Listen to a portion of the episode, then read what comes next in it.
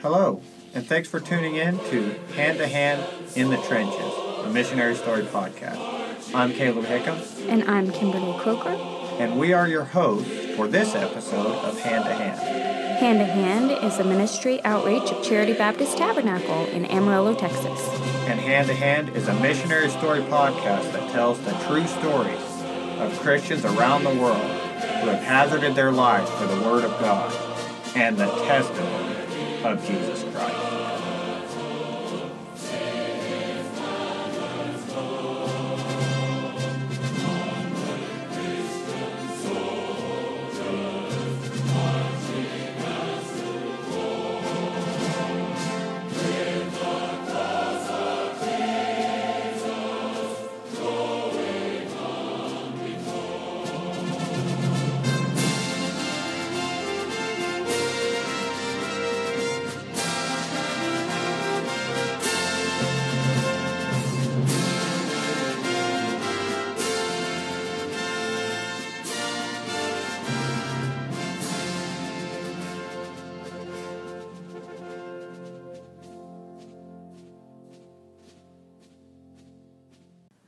Hello there. Thanks for tuning in. This is season one, episode number seven. And this week we'll be starting the Baptist missionary story of John Morrison Birch.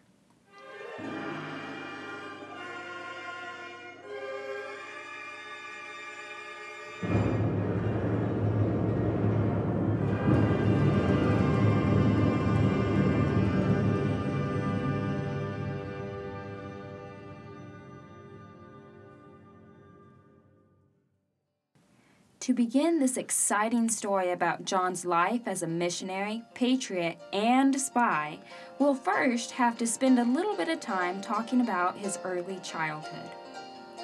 Yeah, John's parents, George and Ethel Birch, met while they were both serving at the Berry Schools in North Georgia.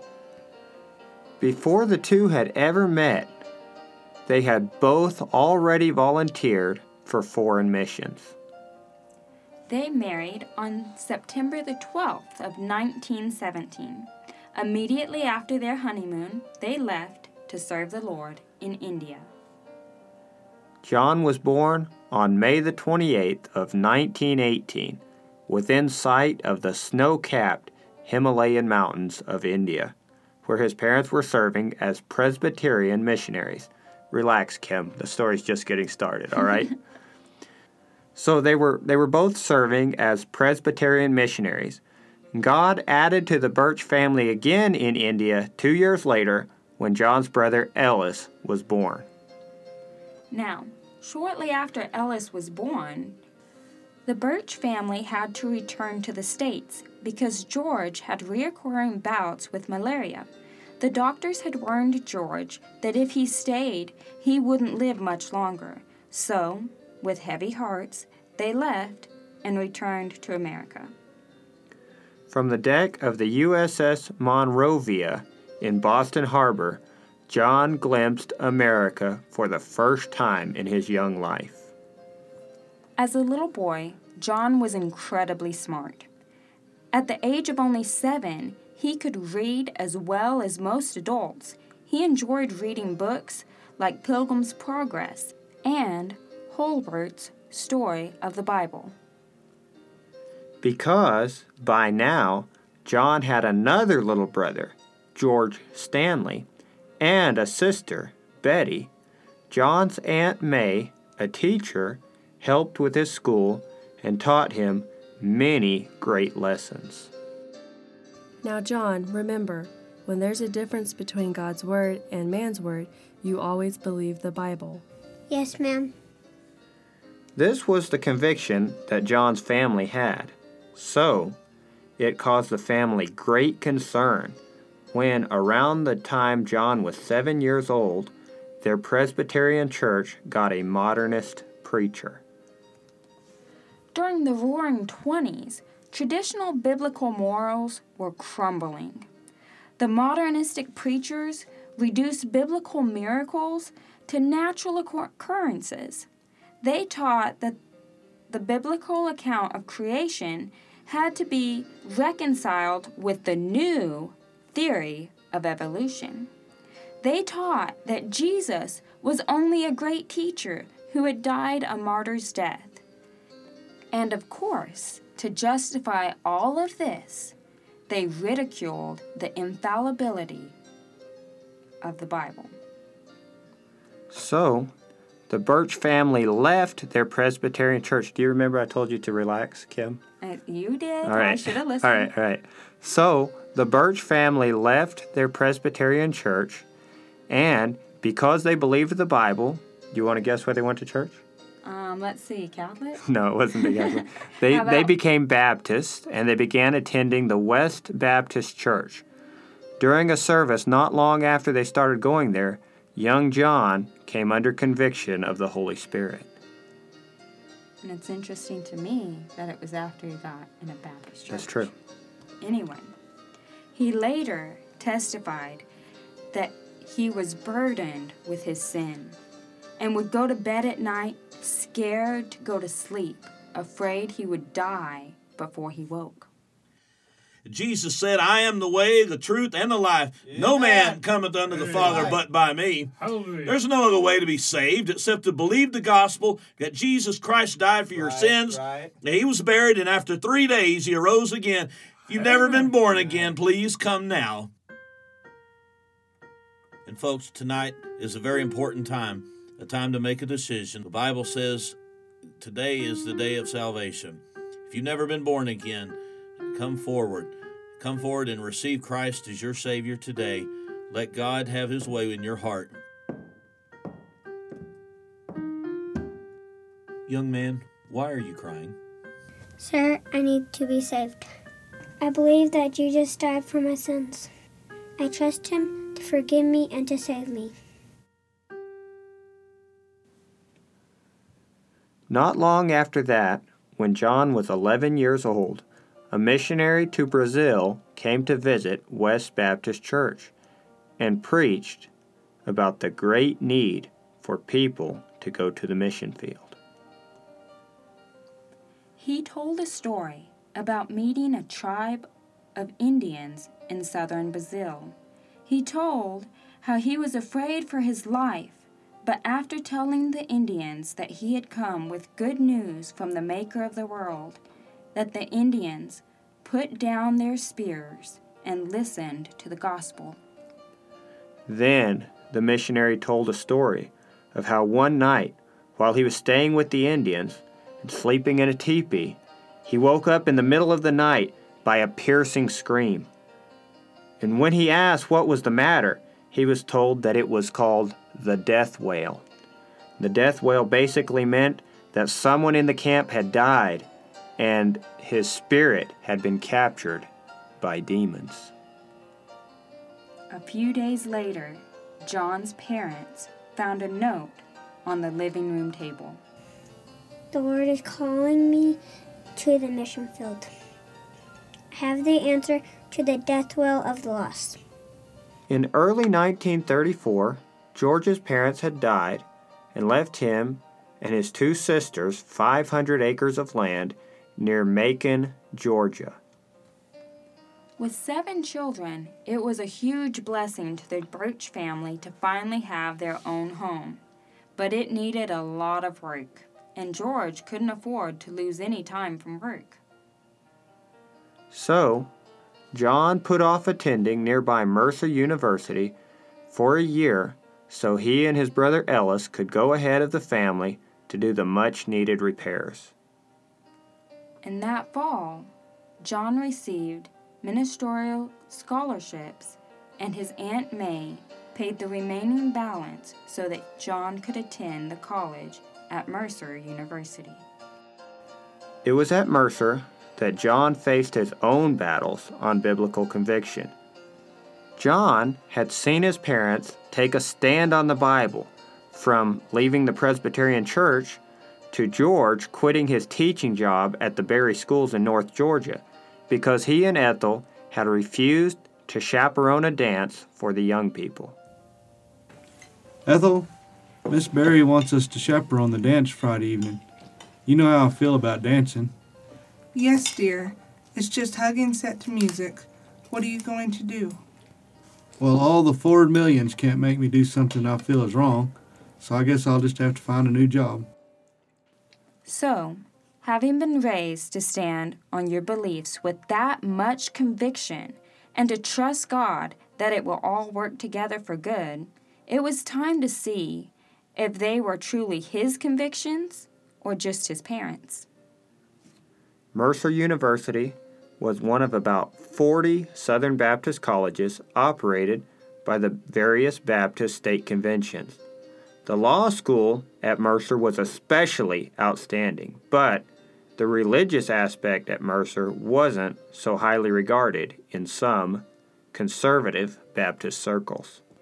Undercurrents of criticism had circulated for many years among conservative Southern Baptist pastors that Mercer tolerated worldliness in their student body.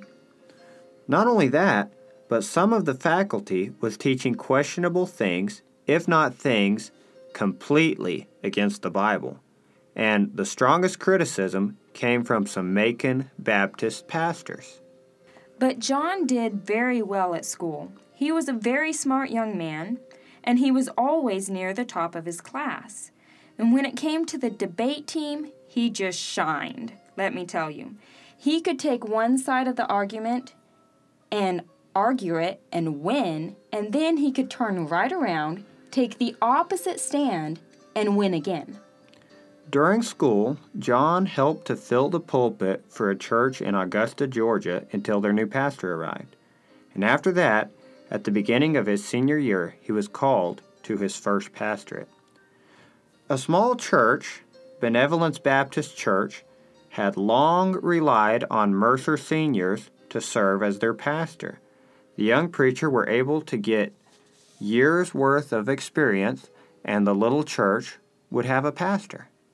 John also participated in a weekly Bible study with a group of about 20 other students. On Saturday afternoons, the group would hold street meetings downtown. They would sow the area with gospel tracts and then invite shoppers to their sidewalk meeting. It was during his senior year that John would have to decide whether to stay in good standing with the school in order to graduate with the best grades or to expose the liberal teachings and practices at Mercer University. Mother, I need to ask your advice on something at school. What is it, John? What's bothering you?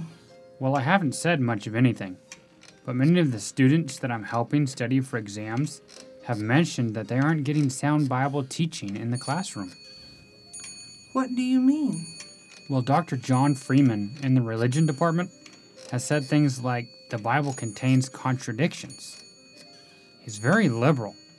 My Bible study fellowship is talking about exposing him to the Georgia Baptist Convention.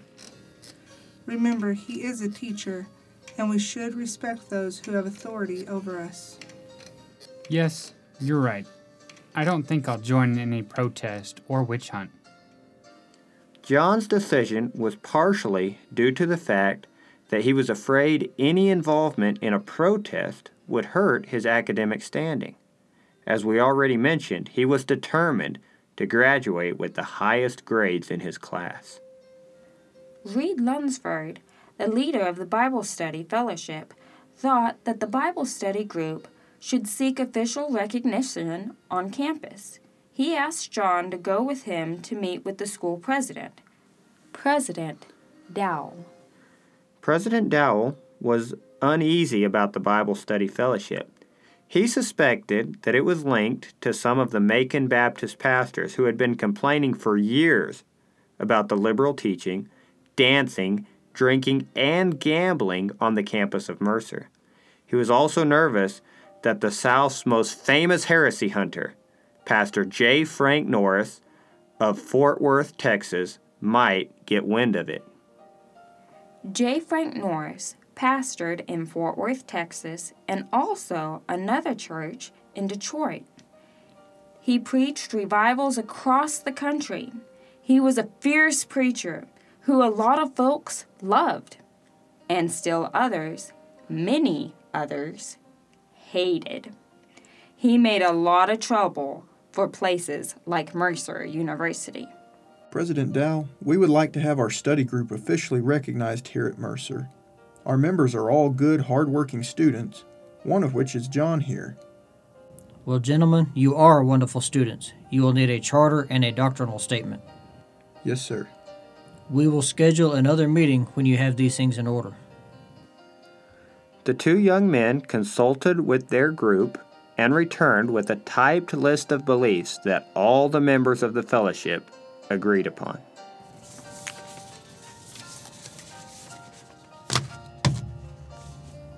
Well, gentlemen, there are a few things that some people on campus may find a bit offensive. It is your group, but to be recognized by Mercer, you might want to be a little more inclusive. Dr. Dow, I'm not sure how anyone could disagree. These were all adopted by the Southern Baptist Convention in 1925. Uh, well, you will you will have to obtain the signatures of the faculty members of the religion department.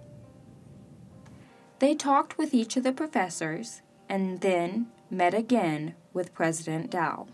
Hello, gentlemen. How are you doing since we last met? Well, sir, not bad. Not too bad, but we couldn't get Dr. Freeman in the religion department to sign. He refused.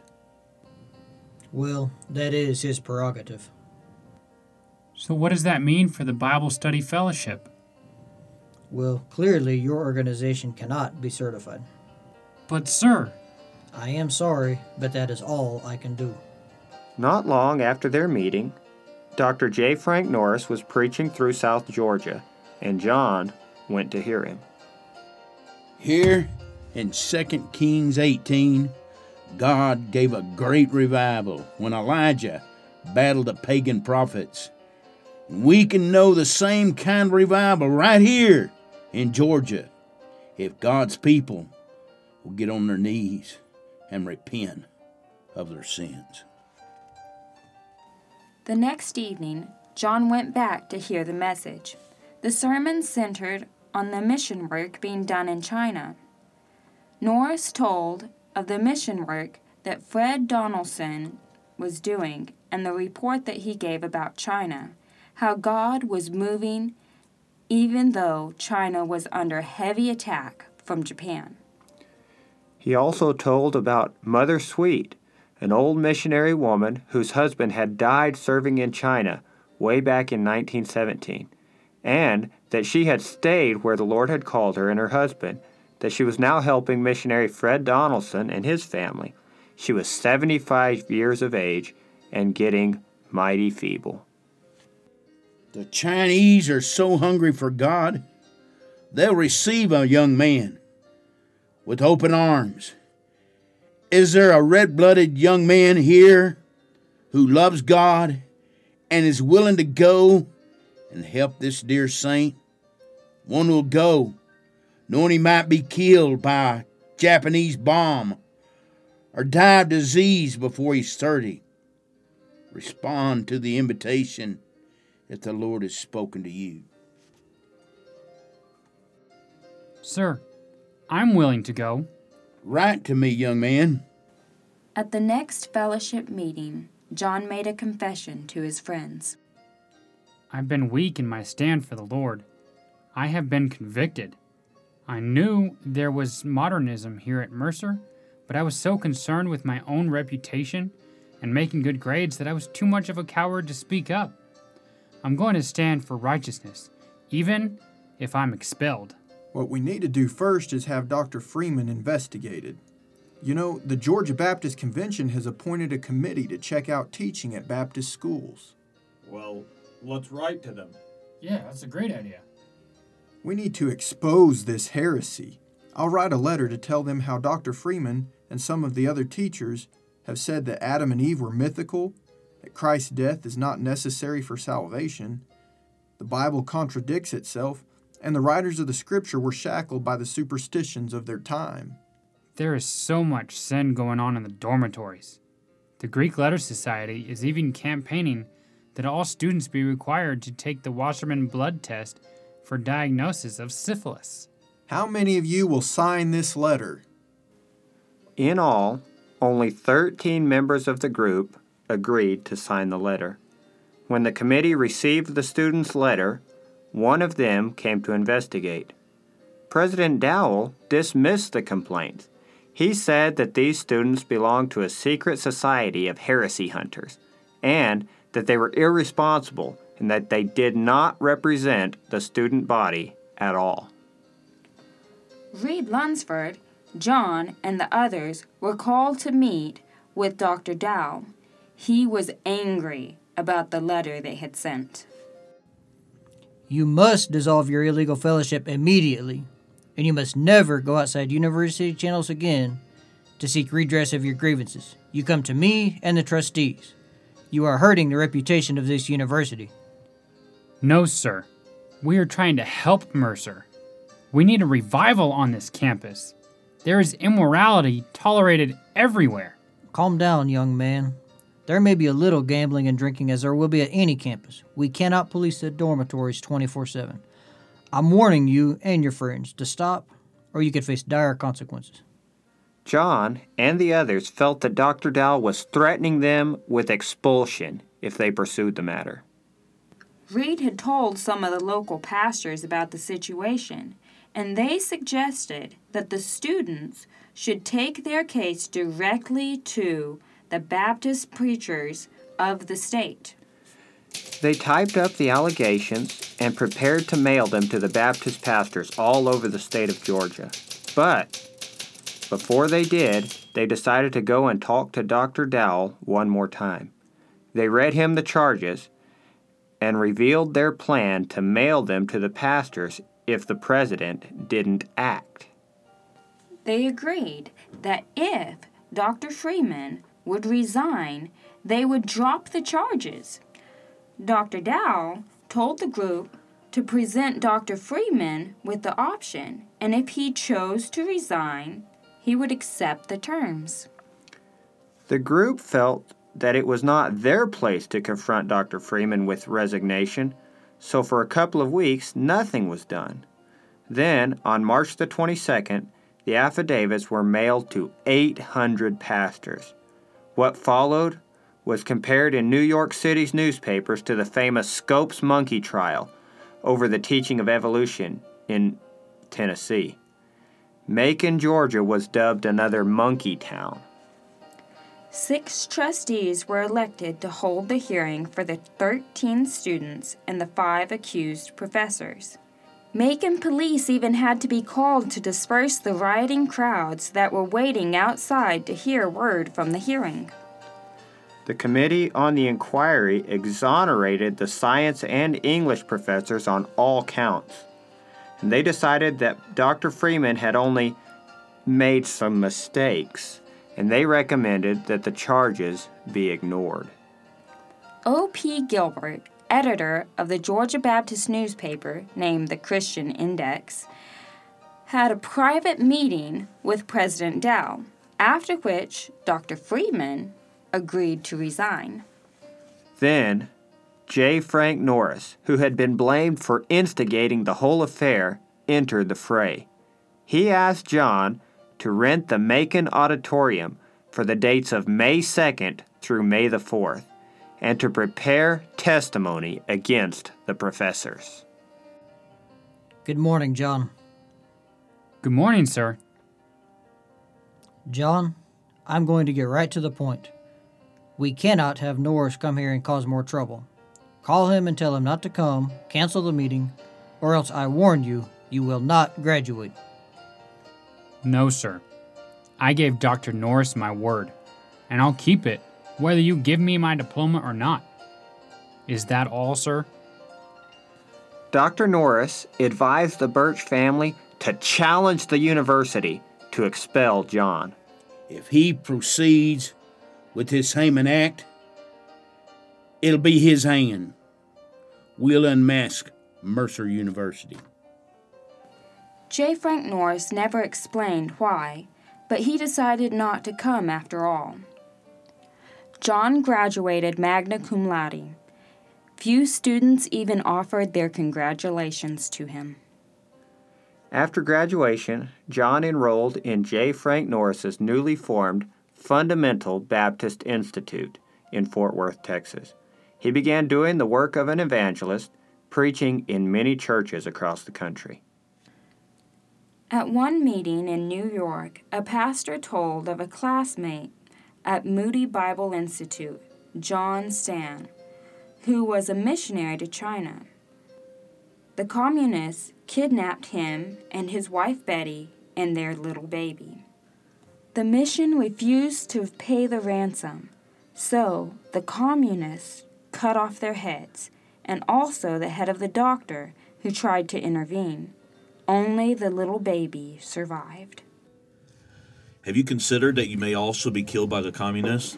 Not only that, but now China is at war with Japan. Sure, I've thought of that. But the Lord has called me, and my life is in His hands. By God's grace, I'll not be turning back.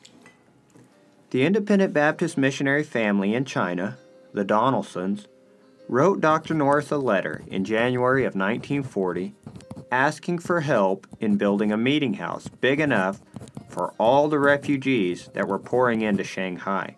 John and his new classmate, Oscar Wells, who was also called to be a missionary to China, were ready to go. But they were told that there wasn't enough money to send them at this time. The World Fundamental Baptist Missionary Fellowship already had 15 missionaries on the field and not enough support for John and Oscar. But they prayed, and by April of 1940, God had provided the money. They graduated a month later. Then John took a short vacation to say goodbye to his family. Son, we are so pleased. You know that we will be praying for you. I love you, Mom and Dad. Thank you. I'll write to you as soon as I get there.